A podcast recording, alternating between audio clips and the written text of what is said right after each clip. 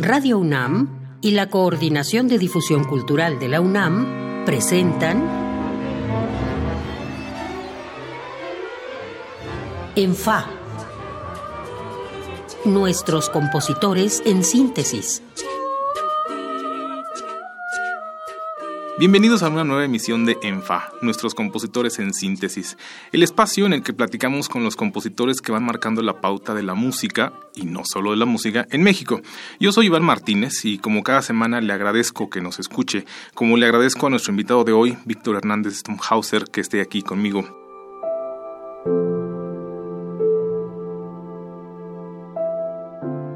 Víctor Hernández Stumhauser nació en Morelia, Michoacán, en 1980. Es un compositor de música para cine graduado con honores como pianista de la hoy Facultad de Música de la UNAM y como compositor en el Columbia College de Chicago. Entre las películas para las que ha escrito música se encuentran Las Horas Contigo, por la que fue nominado a la Diosa de Plata, y Ana y Bruno, por la que fue nominado al Ariel. Víctor, bienvenido. Te conozco hace mucho tiempo, íbamos más o menos juntos a la escuela, a la Nacional de Música, hoy Facultad de Música de la UNAM, y en ese tiempo eras de los pianistas más destacados. Y de pronto dejamos de saber de ti como pianista y de pronto apareció el compositor. y no solo el compositor, sino el compositor de música para cine. Sí. ¿Cómo, en qué momento, por qué decides que tu camino no es el piano, sino la composición y específicamente la composición para cine? Fíjate que sí, antes de venir aquí estaba yo precisamente pensando en eso porque recordando que nos conocíamos de la Nacional de Música y mi, época en la que estaba involucrado mucho con el piano, pero recordé que cuando yo entré a, estudiar a la, a, la Nacional de Música, ahora facultad, hice examen de admisión en composición e ingresé en composición porque desde chico siempre traía yo esa espinita como de querer componer y por alguna razón también desde chico siempre la cuestión del cine me llamó la atención, o sea, desde muy pequeño eh, descubrí o me surgió un interés por la música que escuchaba yo en, películas. Entonces, cuando comencé a estudiar ya profesionalmente en, la Nacional de Música, sí, mi idea era titularme como compositor, pero descubrí en el camino de, de la carrera, pues que tenía también cierto talento para el piano. Claro, ya lo, ya lo traía yo, ya tocaba antes, pero decidí, sobre todo por, por recomendación muy sabia, de hecho, yo creo, de mi maestro, el maestro Luis Mayagüitia Vázquez, pues hacer carrera en piano, ¿no? Para desarrollar muchas más herramientas que me pudieran servir más adelante si es que decidí retomar la idea de componer, ¿no? Y lo que sucedió fue que después de, de estar tocando mucho tiempo, de titularme, en fin, me regresó la espinita, ¿no? Oye, acuérdate de que tú querías hacer esto de componer y del cine, qué se podrá hacer, en fin, y entonces fue que traté de retomar eso, buscar dónde estudiar, este, y de ahí en adelante, pues me fui por, por ese camino. Y siempre con la música de cine, porque nuestra educación en la Nacional de Música y aquí en México en las escuelas profesionales es muy tradicional. Y vemos a la música de cine, al teatro musical, a otro tipo de músicas un poquito como que las menospreciamos. Sí. Pero yo no te conozco, por ejemplo, música de concierto. Cuando te dedicaste a la, a la composición, ha sido solamente de cine. Sí, siempre estuve como muy involucrado con, con música, sí, que tenía que ver con diversos medios, ¿no? y sí, como bien dices, nunca estuve muy enfocado a la cuestión de la música de concierto.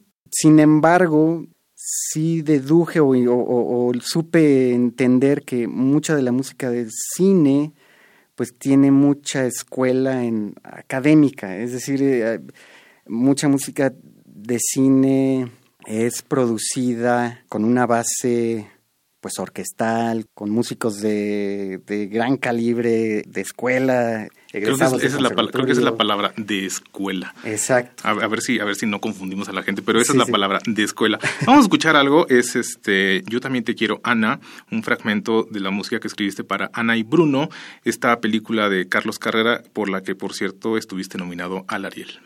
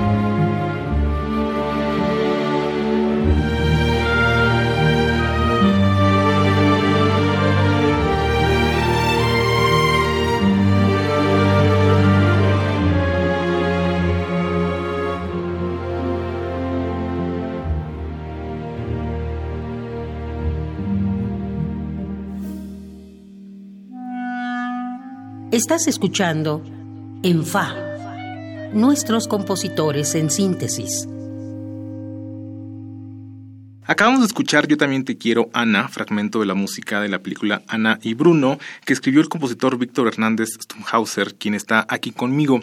Víctor, llevas ya varias películas y, y siento que has tenido un recibimiento padre que se nota sobre todo en que los directores te vuelven a invitar me imagino que tiene que ver con que tu música, bueno, con que tú trabajas bien con ellos, que eres alguien con quien se puede trabajar, no, no, no debe ser una persona difícil, pero además que tu música es eficiente. ¿Es correcto que use yo esa palabra, eficiente? Definitivamente. ¿Una buena música de cine es eficiente? La música tiene que estar uh, finalmente al servicio de, de, la trama, de la narrativa, de, de, del guion, ¿no? Es, es lo, lo primordial e incluso tiene que ser en muchos casos invisible, por decir algo, ¿no? Y el término eficiente totalmente aplica porque finalmente lo que queremos hacer es contar una historia. ¿Y cómo han sido tus procesos, Víctor? Porque esta película de la que escuchamos algo, Ana y Bruno, tardó 10 años. Hace 10 años estábamos saliendo de la escuela. sí. No llegaste tú hace 10 años a la película. ¿Cómo son los procesos? ¿Te la entregaron al final cuando ya estaba armada? ¿Entraste en medio? ¿Cómo fue? De hecho, sí llegué hace 10 años a esta película. Fue realmente algo, pues, inimaginable, ¿no? Hace 10 años esta película estaba apenas en, pues, como en pañales y se estaba haciendo lo que le llaman una escena piloto. Tuve la fortuna de que me invitaran a, pues, primero hacer un, un demo. Como, como suele ser muchas veces, tienes que hacer, es una especie de competencia y tuve la fortuna de, que pues, les gustó mi trabajo y de ahí en adelante comenzó mi relación con esta película, Ana y Bruno. ¿no? Desafortunadamente el proyecto tuvo varios lapsos en donde no podía continuar por falta de recursos, etcétera. Entonces se fue alargando, ¿no? O sea, se fue postergando, después retomando. Yo tuve lapsos donde trabajaba un poco de música, poquita, y luego, por cuestiones de trabajo, que tenía otros proyectos, en fin, se quedaba ahí guardada. ¿no? ¿Cuánto tiempo después regresaste a terminarla? Ya cuando comencé a trabajar ya de tiempo completo, que el proyecto retomó, híjole, no, no te sé decir exactamente cuándo fue, pero quizá fue en el 2015. Y ya el proceso final fueron pues varios meses. ¿Qué serán? Unos tres, cuatro meses. Cuatro o sea, cuando hiciste el demo, eras un compositor que empezaba. Recién. Y cuando, y cuando ya regresaste a terminarlo, ya tenías tu experiencia, tu trayectoria, ya había pasado las horas contigo. Exactamente, sí. A lo que quiero llegar es a una pregunta muy personal eh, y, y que puede sonar banal. Quiero saber cómo es para ti o qué tan diferente fue trabajar con un director de la trayectoria de Carlos Carrera contra alguien que era también su ópera prima, que era Catalina Aguilar Mastreta. ¿Cómo es el proceso de trabajar con dos directores de tan diferente trayectoria? Sí, pues mira, cada director es, es, es un mundo. Carlos Carrera, la verdad, genial, un gran director, me dio mucha libertad. Confió en mí desde el principio y pues nada, es increíble que, que logramos se sorprende uno a veces, ¿verdad? Cuando trabaja con alguien de esa trayectoria Exacto. y ver que es la humildad y que te da esa confianza. Es, es muy, muy... Sí, sorprende to totalmente porque este pues no te lo esperas, ¿no? Yo, yo, yo comenzando mi carrera y él, pues ya ya. ya. Ya, hecho vamos, y derecho. A, vamos a escuchar otra cosa, es también de Ana y Bruno, esta película que para quienes saben de cine ha sido un parteaguas en el cine de animación en México, es el fragmento El monstruo de fuego.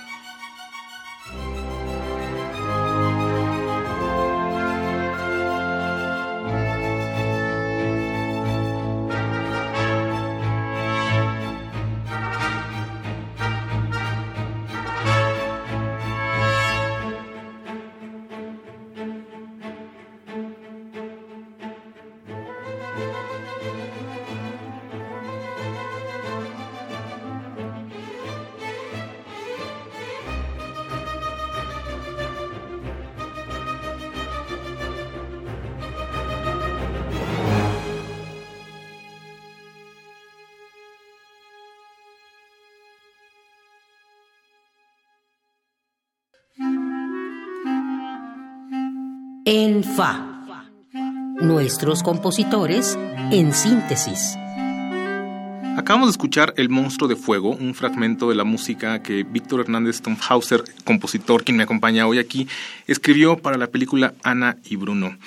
Víctor, no sé si tú leas críticas y si las lees, qué tan qué tanto les pongas atención. Yo sí procuro estar siempre muy al tanto y hay una frase que creo que fue cuando me estás matando, Susana, que me quedó muy grabada y, me gustó mucho porque me hubiera gustado escribirla yo, no, no necesariamente para contigo, sino en algún momento. Este, describían tu música como algo que era muy emotivo, pero sin sonar comercial ni intrusiva. ¿Te gusta esa descripción? sí, no me, no me desagrada. O sea, como que sí sonaba música de cine, pero, pero justo la palabra que tú habías usado hace rato, un poco invisible. Sí, exactamente. No, no me desagrada el, comentario porque, pues por lo mismo que comentábamos hace rato, este, sí, eh, mi, mi deseo es que la música sea emotiva, eh, ya sea de manera dramática, cómica, eh, sentimental o lo que sea, que, conecte, que, conecte con el espectador, pero también que sirva al, a, la, a la imagen, que la soporte, que la acompañe de la manera correcta para que la historia fluya.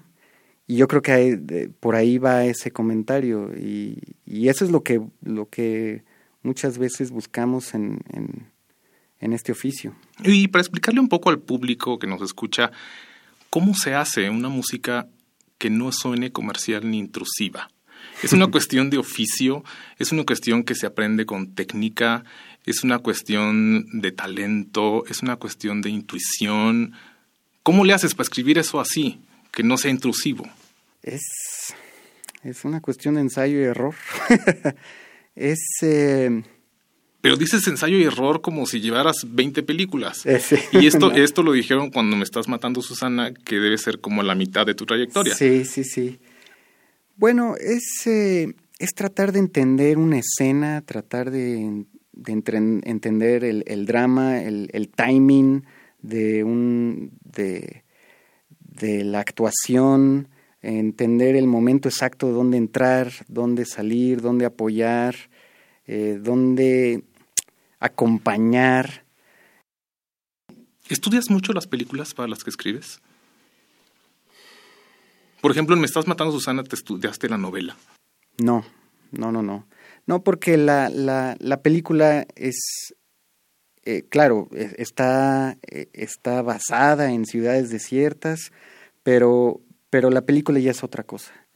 Las actuaciones son ¿El guion te lo estudiaste mucho? ¿Lo leíste muchas veces? ¿O viste mucho las imágenes? En, ese caso veo, veo las imágenes, eh, sí estudio la, la, la, escena, los, los diálogos, los momentos este, más dramáticos, eh, los, los silencios.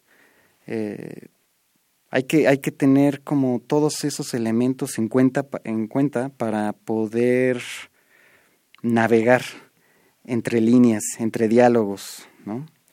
Y, apoyar eh, con la cantidad suficiente de drama necesaria sin pasarnos, sin, sin que le haga falta, pues para que, para que el espectador goce lo que está viendo y escuchando, ¿no? Como un todo. Víctor, se, oye bien fácil lo que estás diciendo. Pero se me hace, no sé por qué me da la impresión que cuando lo escribes no es tan fácil. Vamos a escuchar otro ejemplo de lo que estás haciendo. Es una pieza titulada A Mother's Love.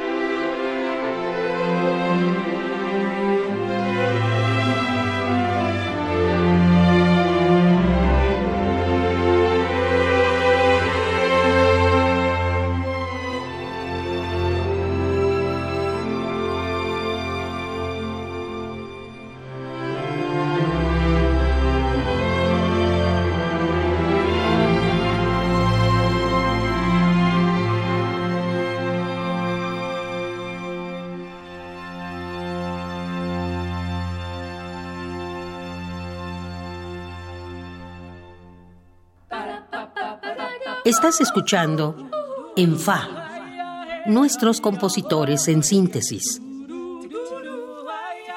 Acabamos de escuchar a Mother's Love del compositor Víctor Hernández Tomhauser, quien está aquí con nosotros. Víctor, me dio mucho gusto que me enviaras esta pieza y que cuando me la mandaras me dijeras es solo un ejercicio. Así, tal cual. Me da la impresión que tus colegas, sobre todo quienes hacen música de concierto, no les gusta que conozcamos sus bocetos, sus, este, ideas, este, que, quisieran desaparecer todo lo anterior, todo lo que no está formalmente escrito. ¿Cómo funciona esto en tu mente? O sea, es un boceto que dijiste, voy a usarlo después, es un boceto que... ¿Cómo es? Pues mira, eh, esto se dio eh, jugando en el piano, ¿no?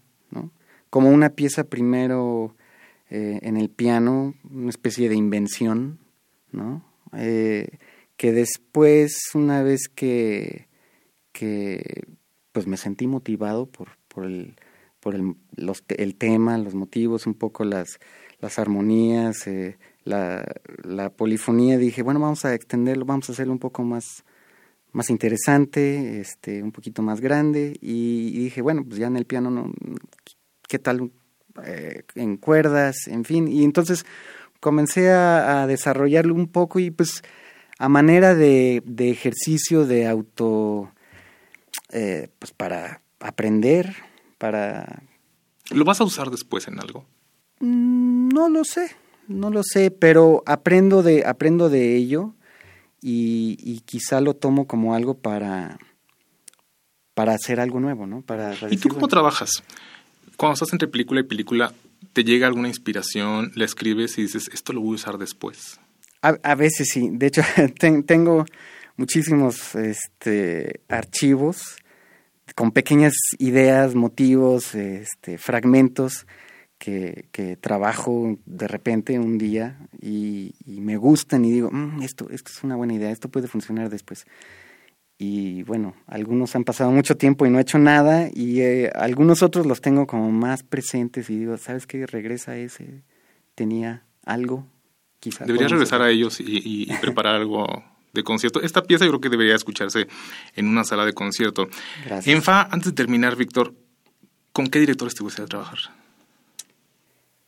Ah, híjole. Ya trabajaste con tres nombres que a mí personal me gustan mucho, Catalina, eh, Iñárritu y Carlos Carrera. Sí, este, no, no te sabría decir, pero yo, yo estoy abierto a cualquier, cualquier director que quiera, pues, aventurarse a trabajar conmigo.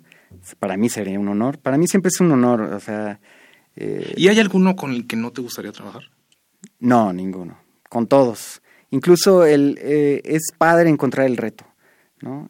Es, es, un, es padre encontrarte con alguien que te, que te representa un reto, porque pues se trata siempre de crecer, de aprender. Cada proyecto es una nueva oportunidad para mejorar. Entonces, ah, bienvenidos todos. Pues nos ha acabado el tiempo, pero muchísimas gracias, Víctor, que te hayas hecho el espacio en esta visita para estar aquí conmigo. Gracias a ustedes que nos escucharon. Yo soy Iván Martínez, me acompañó Oscar Peralta en la producción. Yo lo espero en la siguiente emisión de ENFA.